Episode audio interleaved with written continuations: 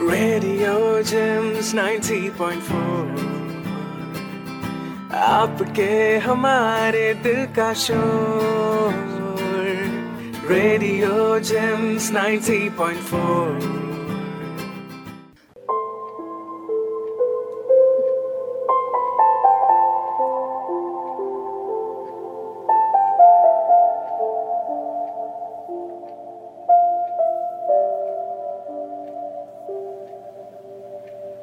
नमस्कार श्रोताओं, आप सुन रहे हैं community radio JIMS Vasant Kunj 90.4 point पर और मैं हूँ आपके साथ प्रियंका। जैसे कि आप जानते हैं कि हम आपके लिए लेकर आते हैं आत्मचिंतन। आत्मचिंतन में आजकल हम बात कर रहे हैं परमात्मा के बारे में, आत्मा के बारे में, चिंतन मनन के बारे में। सबसे पहले हमने पिछले एपिसोड में जाना था, पिछली श्रृंखला में जाना था कि मैं कौन हूँ हमारा सेल्फ क्या है और उससे रिलेटेड जो हमारे सवाल थे उनके जवाब हमने लिए थे। तो आज भी हमारे सारे सवालों के जवाब देने के लिए स्टूडियो में मौजूद है ब्रह्मा कुमार अनुज जी और ब्रह्मा कुमारी एकता जी। स्वागत करते हैं उनका। ओम शांति। ओम शांति। तो सबसे पहले हमने जो आपसे पिछले श्रृंखला में बात की थी वो सेल्फ के बारे में की थी। तो सेल्फ हमारे लिए जानना बहुत ज़रूरी है। ये तो सब जानते हैं कि जब हम अपने आप को नहीं जान पाएँगे तो हम आगे कुछ भी जानने के लिए योग्य नहीं रहेंगे। लेकिन उसके साथ सबसे बड़ा सवाल आता है कि भगवान, परमात्मा, ईश्वर, इनको हम कैसे जान सकते हैं? क्योंकि इनके बारे में जो हम सुनते आए हैं बचपन से, वो कुछ अलग होता है, जो हमारे माँ बाप ने हमें सिखाया, दादा, दादी, नाना, नानी, जो हम अपनी सोसाइटी में सीखते आए। और कुछ जो हमने बड़े होकर अपने लिए धारणाएँ बनाई, वो अलग है। किसी के लिए ईश्वर बहुत बड़ी शक्ति है उनसे ऊपर कोई नहीं है। किसी के लिए वो एक ही सुपर नेचुरल पावर है जो एग्जिस्ट करती है लेकिन दिखाई नहीं देती। किसी के लिए वो एग्जिस्ट ही नहीं करते। तो ऐसे में सबसे पहले उनके लिए जानना बहुत ज़रूरी है कि ईश्वर कौन है। अनुज जी आप बताइए। ओम शांति। आपने जो एक बात सबसे अच्छी पूछी है कि जो समाज में हम लोगों ने अभी तक जाना है जी। वो कुछ अलग है, लेकिन आज हम जो ईश्वर के बारे में जानेंगे, वो अलग थोड़ा सा समझेंगे इसको। जैसे सेल्फ के बारे में आपने सुना कि सेल्फ एक point of like point of energy एक एंटिटी है, जिसको हम ज्योति बिंदु स्वरूप कहते हैं, परम आत्मा को। जो दोनों भ्रिकुटी के मध्य जहाँ हम बिंदी लगाते हैं, टीका लगाते हैं, उसके लगभग डेढ़ पौने दो इंच सोल रहती है। ये हमारा सेल्फ हो गया। अब जैसे एक लॉजिक भी है और एक नॉर्मल साइंस भी है कि जैसे बॉडी हमारी है। इस बॉडी का जो जेनेटिक फादर है वो बॉडी की तरह दिखता है। वो वैसा ही दिखता है जैसे हम शरीर हैं सेम वैसा ही वो भी दिखता है। तो ऐसे ही अगर सोल को देखा जाए तो सोल का भी तो कोई फादर होना चाहिए ना। हम्म। तो जो सोल का फादर है वो भी सोल की तरह ही दिखता है। लेकिन हम दोनों में अंतर क्या हो जाता है कि हम सारे बॉडी लेकर अपना एक पार्ट प्ले करते हैं। जैसे आप आप ये वाला पार्ट प्ले कर रहे हैं एकता बहन वो वाला पार्ट प्ले कर रहे हैं भाई दूसरा पार्ट प्ले कर रहा था ऐसे हम पार्ट प्ले करते हैं बट परमात्मा बियॉन्ड द बॉडी है। जी। वो कभी भी बॉडी नहीं लेता। He is completely body less but not formless उसका एक फॉर्म है उसको भी same point of light point of energy कहते हैं। तो जैसा सोल है, वैसा सुप्रीम सोल भी है, जो बियॉन्ड द कहा जाता है सेंसरी ऑर्गन्स है, क्योंकि हम सभी सेंसेस से उसको नहीं देख सकते, उसको सिर्फ़ फील कर सकते हैं। जैसे इलेक्ट्रिसिटी है, दिखाई नहीं देती, लेकिन जब चारों तरफ़ हो, इस समय जैसे हम माइक से बोल रहे हैं तो साउंड को हम देख पा रहे हैं, इधर से लाइट जल रही तो लाइट को हम देख पा रहे हैं। ऐसे परमात्मा को देखने के लिए सबसे पहले हमको थर्ड आई को ओपन करना है थर्ड आई माना जिसको हम सोल कहते हैं। तो सुप्रीम सोल है, ईश्वर है, वो हमारी तरह ही point of light point of energy है। और वो जो उसका एक सबसे बड़ा जो रोल मतलब उसको जो जानने का सबसे सुंदर तरीका वो ये है कि जैसे हमारी बॉडी एटम की बनी हुई है। एटम अणुओं से परमाणुओं से हमारी बॉडी बनी है तो हम अणु परमाणु को सूक्ष्मदर्शी से तो पूरी तरह से नहीं देख सकते। जब उनके बिना तो हम देखा भी नहीं जा सकता इसको। उसको देखने के लिए हमको सहारा लेना पड़ता है। तो जो ये चीज़ बॉडी जिससे बनी है वो तो चीज़ डिस्ट्रक्टेबल है पेरिशेबल है और एक एनर्जी दूसरी एनर्जी में कन्वर्ट हो जाती है। तो परमात्मा को या जो ईश्वर या गॉड या अल्लाह या खुदा जिसको लोग कहते हैं वो सुप्रीम है। जी। उसको देखने के लिए मुझे अपने अंदर एक एनर्जी डेवलप करनी पड़ती है वो है महसूसता की शक्ति। जिसको हम कहते हैं पावर ऑफ़ रियलाइजेशन तो वो जितना हमारे अंदर बढ़ती है उतना हम उस परमात्मा को जान पाते हैं। तो he is also supreme point of light point of energy जैसे हम आत्मा हैं वैसे परमात्मा भी है। जी। अनुज जी, आपने बहुत अच्छे से समझाया कि परमात्मा और आत्मा दोनों में अंतर और उसमें हम कैसे देख सकते हैं, कैसे पहचान सकते हैं। लेकिन बात यहाँ पर ये आती है कि हमने परमात्मा सुना, हमने आत्मा सुना, हमने भगवान, अल्लाह, ईश्वर सब सुना। लेकिन वो कहाँ रहते हैं? कैसे उनकी पहचान करें? एकता जी, आपसे जानना चाहूँगी कि ये कैसे संभव है? आपका जो प्रश्न है बहुत ही गहरा है। कि परमात्मा चलो हमने मान भी लिया कि एक पॉइंट ऑफ़ लाइट है। जी। तो वो कहीं तो रहता होगा डेफिनेटली यदि वो बॉडी में नहीं आता है तो आप सब देखिए कि जब भी भी हम ईश्वर को याद करते हैं तो हम कहाँ देखते हैं? मन की आँखों से कोशिश करते हैं देखने की। मन की आँखों से कहाँ देखते हैं? कहाँ देखते हैं? हाँ उधर से इशारा आ रहा है। ऊपर देखते हैं। ऊपर देखते हैं। तो सब ऊपर देखते हैं और उसको एक और नाम भी कहते हैं ऊपर वाला। ठीक है? तो ज़रूर वो कहीं इस जगत से ऊपर रहता होगा। जी। क्योंकि वो क्या है? सुप्रीम है। सुप्रीम मतलब जैसे अनुज भाई ने भी बताया कि बियॉन्ड सेंसेस है बियॉन्ड मैटर है। तो जैसे सोल मेटाफिजिकल है तो सुप्रीम सोल भी मेटाफिजिकल है। तो जो मेटाफिजिकल एनर्जी है वो यहाँ तो नहीं एग्जिस्ट करेगी। वो कहीं और रहेगी। सोल ने तो इस बॉडी को ले लिया। हम्म, वो मैटर के साथ जुड़कर अपना वर्क कर रही है। तो supreme soul beyond all this matter वो रहता है परम धाम जिसको बोलते हैं क्योंकि जो सुप्रीम है उसका रहने का स्थान भी कैसा होगा? सुप्रीम होगा। इसीलिए जब लोग इस दुनिया से चले जाते हैं मतलब आत्मा शरीर से निकल जाती है तो हम क्या बोलते हैं? लेफ़्ट फॉर सुप्रीम अबोर्ड जी। मतलब कोई ऊँचे स्थान पर। तो परमात्मा सर्वोच्च है मतलब क्योंकि वो सारे गुणों और शक्तियों का सागर है तो वो सुप्रीम है। उसका रहने का स्थान भी वैसा ही है। तो वो है इस दुनिया से परे पाँच तत्वों के परे परम धाम जिसको कहते हैं उसको हम निर्वाण धाम भी कहते हैं क्योंकि जब सोल के पास ये बॉडी है तभी वो आवाज़ में आती है। जी। लेकिन उस स्थान पर सिर्फ़ यदि सोल है तो वो कैसे है? वो सिर्फ़ अपने रिलैक्स पोजीशन में है। जी। जैसे रात्रि को जब आप लोग सो जाते हैं तो क्या कुछ आवाज़ या कुछ सुनाई देता है? क्योंकि सोल रेस्टिंग स्टेज पे है। ऐसे ही सुप्रीम सोल वहाँ है वहाँ सिर्फ़ पीस ही पीस है।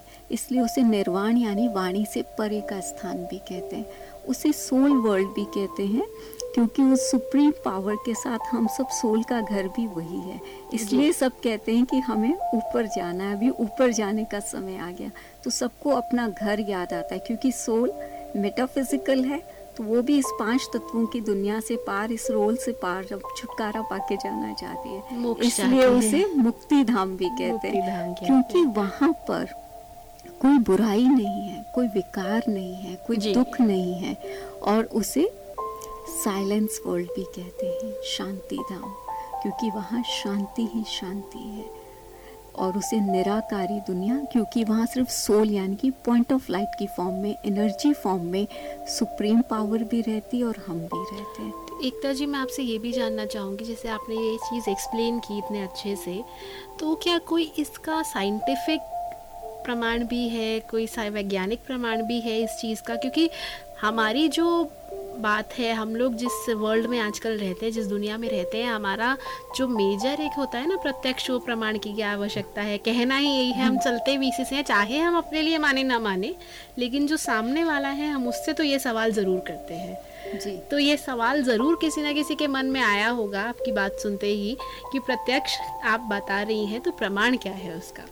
उसका प्रमाण ये है कि साइंस जो है वो सिर्फ़ फ़िज़िकल चीज़ों के ऊपर एक्सपेरिमेंट करती है। जी। हम जो कुछ भी इन फाइव सेंसेस से देख रहे हैं फील कर रहे हैं वो हम मैटर को फील कर पा रहे हैं मैटर को देख पा रहे हैं। और साइंस भी जहाँ तक पहुँच रही है सूरज चाँद वहाँ तक भी क्या है सिर्फ़ मैटर है ना? जी। तो परमात्मा तो फ़िज़िकल वर्ल्ड के भी परे है। हम्म, और आप देखिए जब डॉक्टर भी अपना सब कुछ कर लेता है फिर कहता है सिर्फ़ उसको याद करो। भगवान पे छोड़ दो। तो ये वो अदृश्य शक्ति है क्योंकि मेटाफिजिकल है हम इन्हें आँखों से नहीं देखते। जैसे आपने बहुत सुंदर बात कही कि हम मन की आँखों से देखते हैं। मन की आँखों से भी अब जैसे आपके पेरेंट्स हैं हम्म। आपके फ्रेंड्स हैं आपके बच्चे हैं कोई भी है आप उन्हें हमेशा सामने तो नहीं देखोगे। जी। लेकिन आपको उनकी पहचान है तो आपके मन की आँखों से वो सदा आपके मन में बसे रहते हैं। ऐसे ही जब परमात्मा की हमें पहचान हो जाती है तो हम उसे सदा मन की आँखों द्वारा देखते हैं। तो साइंस वहाँ तक पहुँच ही नहीं पाई है क्योंकि वो मेटाफिजिकल है। तो कैसे साइंस उसको प्रमाण करेगी? आपने बीच में सुना भी होगा एक एक्सपेरिमेंट चला था कि परमात्मा के कण करके एक हाँ गॉड पार्टिकल्स करके एक बीच में बहुत निकला था लेकिन क्या हुआ? तो परमात्मा जो है वो कोई पाँच तत्वों का बना हुआ नहीं है। वो वो परम शक्ति है क्योंकि वो जो है अपनी पावर से हम सब आत्माओं को पावरफुल बनाती है। अपने गुणों से हम सबको श्रेष्ठ बना देती है। साइंस वहाँ तक नहीं पहुँच सकती। जैसे संस्कार देने के लिए साइंस काम नहीं करेगी। जी। साइंस नहीं बताएगी कि इसके अंदर ये संस्कार है। वो ऑटोमेटिकली आपके कर्म से विजिबल होता है। तो परमात्मा क्योंकि दुख हरता सुख करता है। शांति का सागर है। प्रेम का सागर है पवित्रता का सागर है हम सबको पावन बनाता है। और ये वो प्रैक्टिकल कर्म में मतलब जब हम उसको याद करते हैं तो ये ट्रांसफॉर्मेशन दिखाई देती है। तो ये सबसे बड़ा प्रमाण है जो कोई मनुष्य तो नहीं कर सकता। बिल्कुल। तो ये तो आपने लेकिन इसके बारे में मैं थोड़ा ये कहूँगी कि अनुज भाई इलाबरेट और करें इसको। जैसे साइंस के लिए हम कहते हैं ना कि लोग कहते हैं कण कण में भगवान है। मतलब ये प्रश्न बहुत ही उम्दा आपने पूछा है और सच में बहुत गहरा है और सबको जानने की ज़रूरत है कि अगर कण कण में भगवान है मैं सबसे शायद सारे श्रोताओं से भी एक क्वेश्चन पूछ लेता हूँ आप सब भी साथ में बैठे हैं कि अगर कण कण में भगवान है तो हम गलती क्यों कर रहे हैं? इसका मतलब कण कण में भगवान है मतलब हमारे और आपके अंदर भी भगवान हो गया। तो हमारे आपके अंदर भगवान है तो एक भगवान झूठ बोल रहा है, एक भगवान गुस्सा कर रहा है, एक भगवान नाराज़ है, एक भगवान का हाथ टूटा हुआ है, एक भगवान का पैर टूटा सारे भगवान दूसरे भगवान गोली मार दे रहे हैं। मतलब इतना जो चारों तरफ़ चल रहा है, इसको देख के लगता है कि हम सभी किस वर्ल्ड में जी रहे हैं। कि हम ये अगर शब्द को थोड़ा सा चेंज कर दें कि कण कण में भगवान नहीं है, बल्कि कण कण भगवान का है। तो इससे एक चीज़ ज़रूर होगी कि हमारा मोह नष्ट हो जाएगा। कि अगर सब कुछ भगवान का दिया हुआ है तो हम देख के करेंगे ना। तो जो परमात्मा के लिए ये बात कही जाती है कि भगवान को कहते हैं, भगवान सर्वव्यापी है, हर जगह है। अगर भगवान हर जगह होता है तो हम गलत काम नहीं करते, सबसे बड़ी बात। और अगर हर जगह है तो हमको किसी से जाके विनती करने की ज़रूरत नहीं होती, क्योंकि हम खुद ही भगवान हो गए। तो जब हम सही काम करते हैं तो मैंने किया, जैसे गलत हो गया तो भगवान ने कराया, क्योंकि हम सब उसी के बच्चे हैं। इस बात को चेंज करना है अभी के अभी चेंज करना है हम सबको कि परमात्मा हम सब उसके बच्चे हैं। जैसे आप अगर कोई किसी के माता पिता हैं तो माता पिता कभी भी बच्चे को ये नहीं सिखाता कि आप जाके कहीं गलत काम करो। हमेशा अच्छी बात सिखाता है ना? तो परमात्मा है तो हम सबको हमेशा अच्छी बात सिखाएगा। और आप सब देखो गाते भी हो। आरती में एक बहुत अच्छी बात गाते हैं। आरती में एक बात हम गाते हैं। कहते हैं ना हे प्रभु आनंद दाता ज्ञान हमको दीजिए। बोलते हैं ना बार बार आप सब प्रेयर है।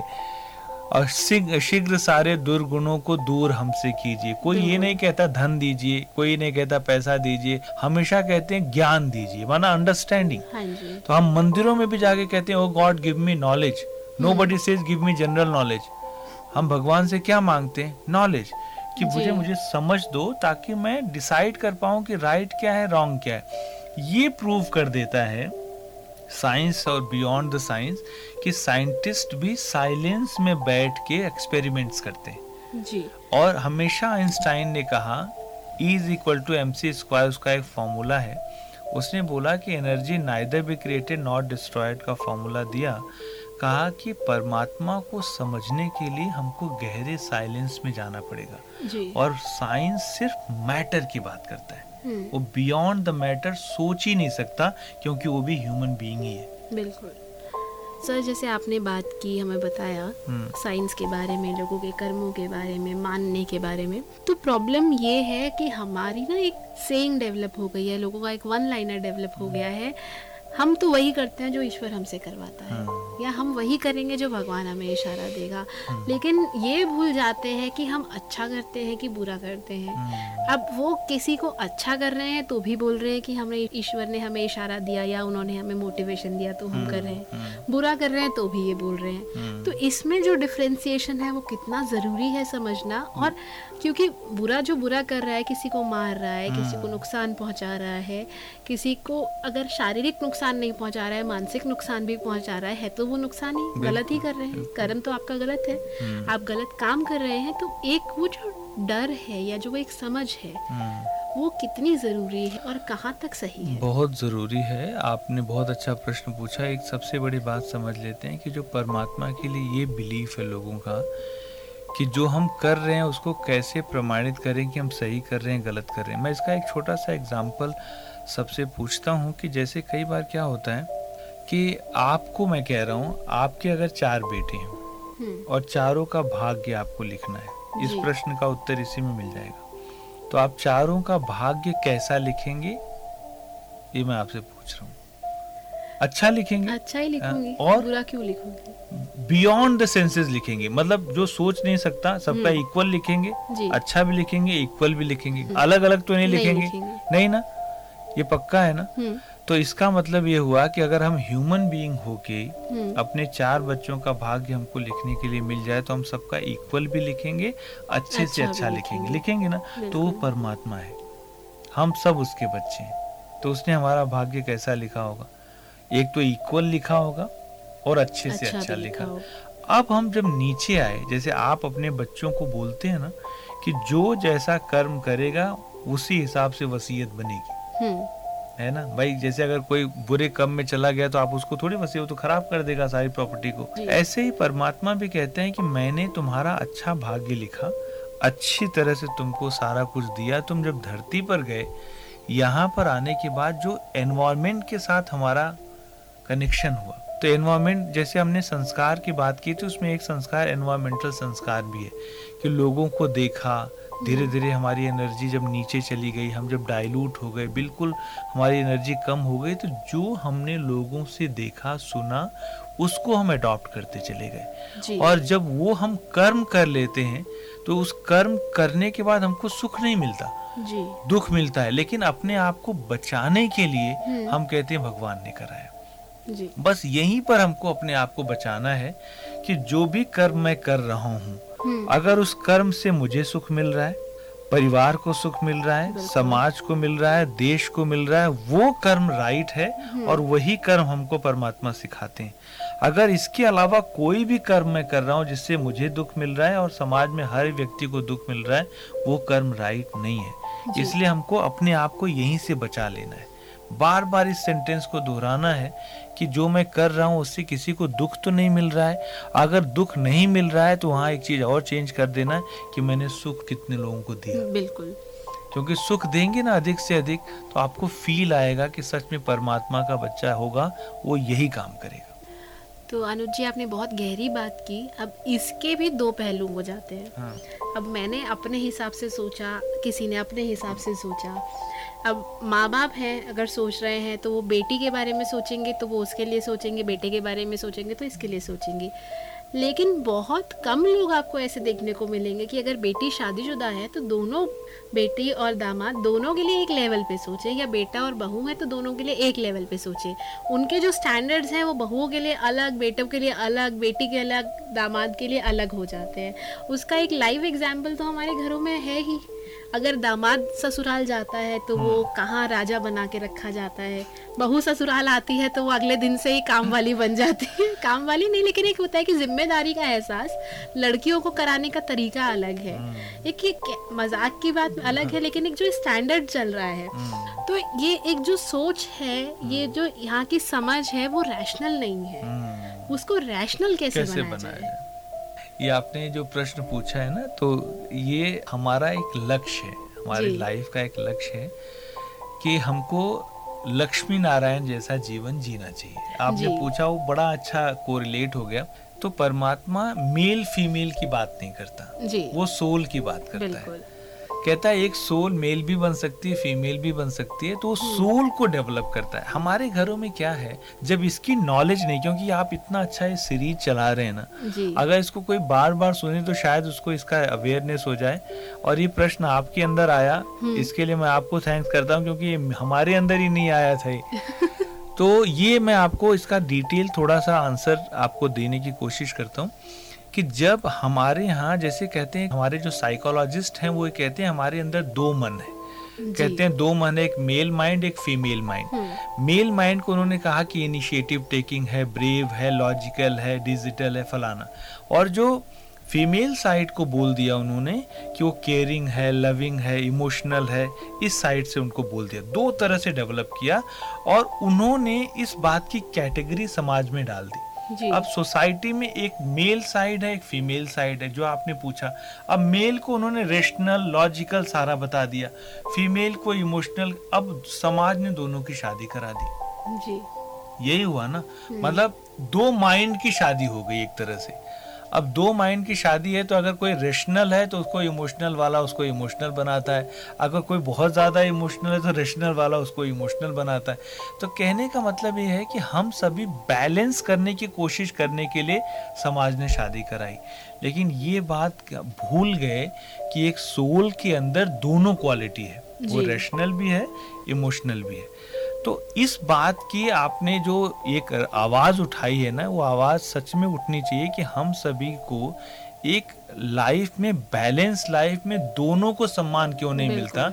वो तब तक नहीं मिलेगा जब तक हम सोल को एग्जैक्ट नहीं जानेंगे। जी। कि ये भी एक सोल है जैसे कहा जाता है कि हम बहुओं को सुनाते हैं बेटियों को सिखाते हैं। जी। है ना? कि बहू घर में आए तो कहते तेरे माँ बाप ने तुझे ये सब नहीं सिखाया। अब बेटी आए तो कहते घर में जाके थोड़ा ऐसे ऐसे रहना सबको सहन करना समाना। नहीं ऐसे नहीं होता। भाई आप बेटी और बेटे दोनों को राइट वे से तब सिखा पाओगे जब उनको रियल सेल्फ समझोगे कि ये भी एक सोल है हमारे घर में एक सोल आई है जो नेचुरल है जिसके अंदर दोनों क्वालिटीज है। हम्म। तो परमात्मा ने आके जो हमको सिखाया है ना तो राजयोग का मतलब बैलेंस बिटवीन टू माइंड जी। मतलब एक सोल के अंदर दोनों क्वालिटी को डेवलप करना स्टार्ट किया और आज बहुत सारे फैमिलीज़ 25 लाख से ज़्यादा परिवार ब्रह्मा कुमारी से जो जुड़े हैं वो अपने घर में अपनी बहू बेटी दोनों को सेम सम्मान देने लग गए तब जब उन्होंने इस कॉन्सेप्ट को समझा कि एक सोल है। इसके अंदर खूबियाँ हैं इसके अंदर भी खूबियाँ हैं। तो हम यहाँ पर कैटेगरी ना करें। मतलब उनको कैटेगराइज ना करें नहीं तो हमेशा कैटेगराइज करके हमारा जो व्यवहार है बायस हो जाएगा। बिल्कुल। न्यूट्रल नहीं होगा। तो सबसे पहले ये अवेयरनेस बहुत ज़रूरी है। तो सबसे एक अपील है कि आप सभी इसको समझें एक सोल आपके घर में है चाहे वो बहू है चाहे बेटी है एक रिलेशन अलग अलग रोल प्ले कर रही है बाकी है तो सोल तब जाके हम उसके साथ न्याय कर पाएँगे। जी आपने बहुत अच्छे से जवाब दिया और इसका एक सिंपल भाषा में जवाब ये है कि अगर आपके घर कोई इंसान है या आपके घर में नया मेंबर आया है चाहे वो बेटी के रूप में है चाहे बहू के रूप में है आया तो वो एक अलग जोन से है। अलग जगह से है।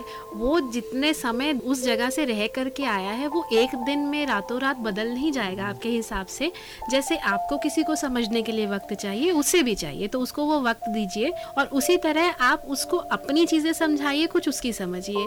ये जो बैलेंस अगर आप करके चलेंगे तो शायद आपको अच्छा बुरा, सही, गलत की ज़रूरत ही ना पड़े। अब एकता जी, मेरा सवाल आपसे ये है कि अगर हम कर्म की बात कर रहे हैं, हम कहते हैं कर्म हमारे बहुत अच्छे होने चाहिए, हमारे लिए कर्म, हमारी पूजा होनी चाहिए।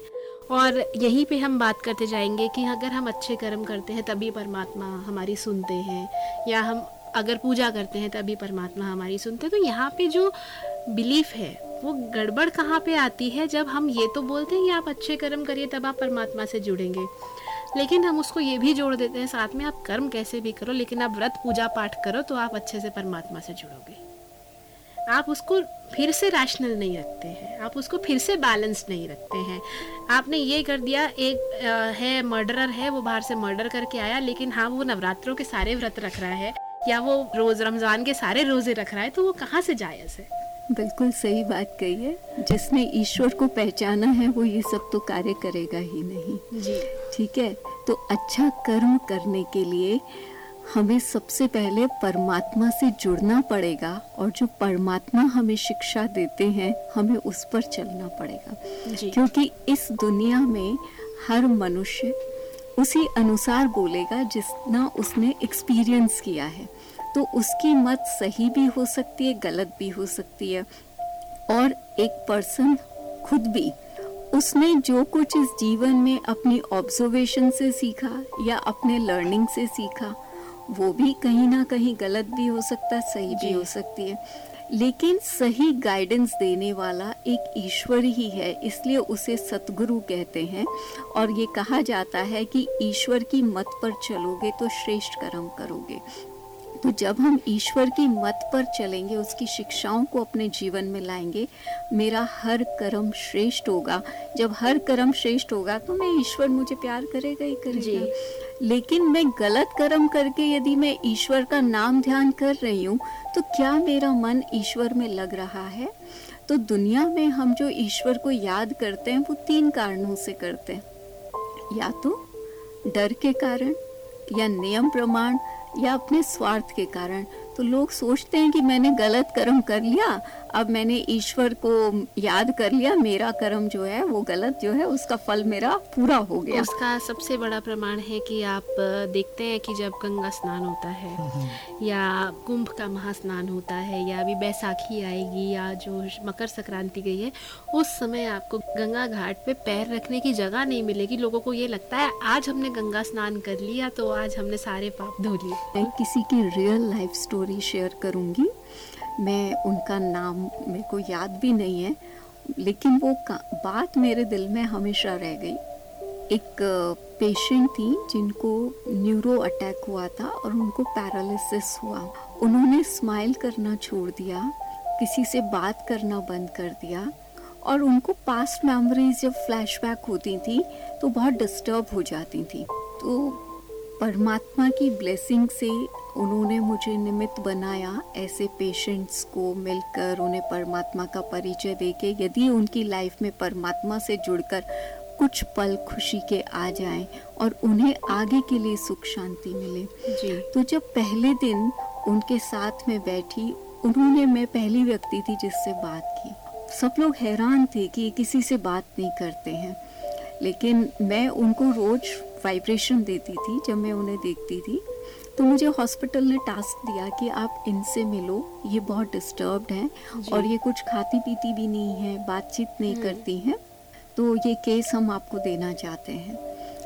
फिर धीरे धीरे एक दिन के बाद दो दिन के बाद वो मुझसे अपनी पर्सनल बातें उन्होंने शेयर की और उन्होंने एक बात बताई कि वो बहुत बड़ी बिज़नेस वूमेन थी बहुत बड़ा काम था उनका। तो ईश्वर की पूजा के लिए वो जैसे आजकल होता नहीं है कि हमको तो समय नहीं है हमारे बिहाफ पे आप पूजा कर लो पंडित जी बैठाए हुए थे। जी। और कहती है मैंने कुछ गलत काम किए सोसाइटी में अपने आप को मेंटेन रखने के लिए। जी। तो मैं क्या करती थी कि गलत काम मैंने किया उसके बाद जाके मंदिर में एक लाख रुपए का वो रख दिया पैकेट। जैसे ईश्वर को आप रिश्वत दे रहे हो है। ना कि मैंने ये किया है अब ये मैं आपको दे रही हूँ आप संभाल लेना मतलब इसको पूरा करो। तो क्या ईश्वर ऐसों को अपने दिल पर चढ़ाएगा या ऐसों की पूजा मान्य होगी? तो जब उनके साथ ये हुआ कि उनकी फैमिली सपोर्ट उनसे हट गया उन्होंने जो गलत काम किए उसका ये पैरालिसिस के रूप में जब उन्होंने रिज़ल्ट भोगा तब उनको वो गहरी डीप रियलाइजेशन थी और बहुत ज़्यादा रिपेंटेंस माना पश्चाताप था उनको। तो वो पश्चाताप उनको ना मुस्कुराने देता था ना किसी से बात करने देता था। तब हमने कहा कि अब तक जो आपके साथ हुआ कोई बात नहीं। अब आप परमात्मा को अपनी सारी जीवन कहानी लिखकर अब आप उनसे माफ़ी मांगिए और आगे के लिए अच्छा सही रास्ते पे चलने का प्रण कीजिए। तब उस आत्मा के अंदर में सच में परिवर्तन आया और मैं समझती हूँ पंद्रह बीस दिन के बाद में वो हॉस्पिटल से डिस्चार्ज भी हो गई थी। हमारा मन तो जानता है ना कि हम क्या कर रहे हैं। हमारे मन से ज़्यादा बेहतर स्थिति में आपको कोई नहीं जानता, हमारे मन से ज़्यादा अच्छे से आपको कोई नहीं जानता। आपको आपका अंतर्मन जितना अच्छे से समझता है, जानता है, उतना तो शायद कोई नहीं जान पाता।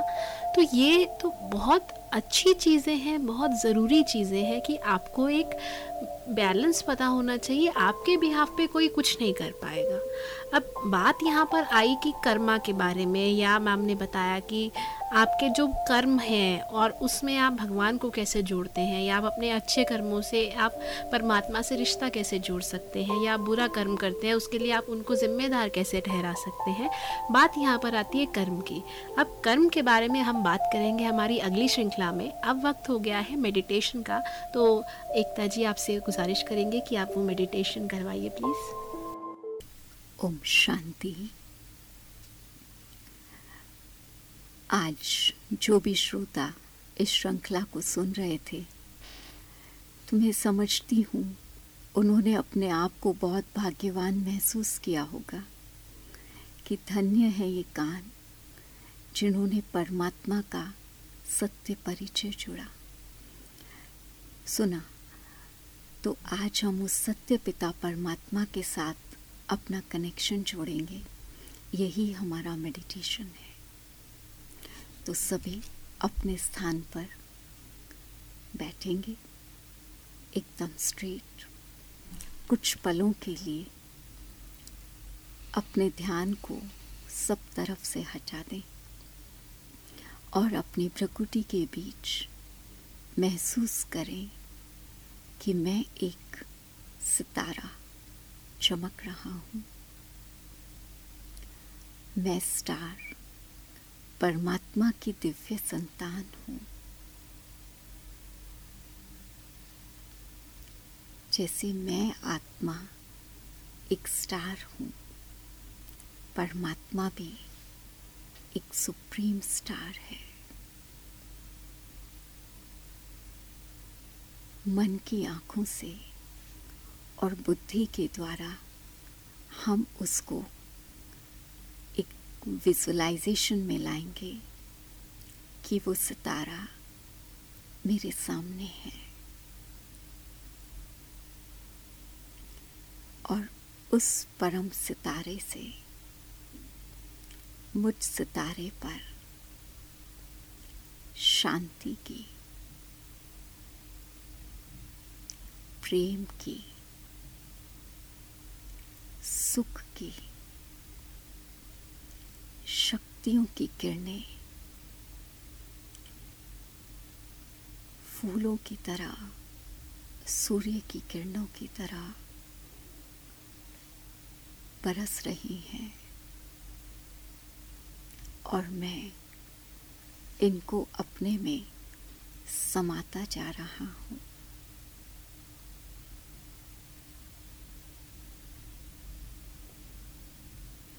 कुछ पलों के लिए इसी स्थिति में स्थित हो जाए।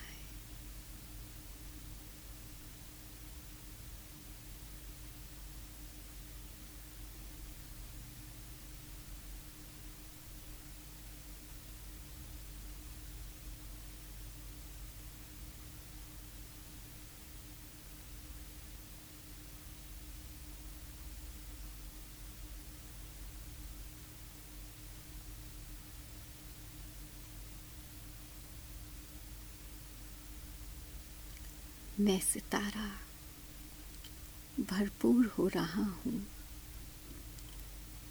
परमात्मा शांति, सुख, प्रेम और शक्ति की किरणों से। ये सारी ऊर्जा मेरे एक एक अंग में अब फैलती जा रही है।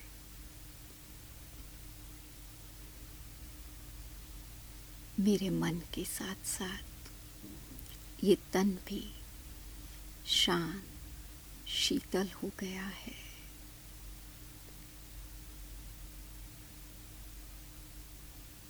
मेरे चारों तरफ़ एक शांति का, सुख का, शक्तियों का एक बहुत सुंदर लाइट का चक्र के रूप में बन गया है। ये परमात्म छत्र छाया है। मैं आत्मा इसमें सुरक्षित हूँ। महफूज हूँ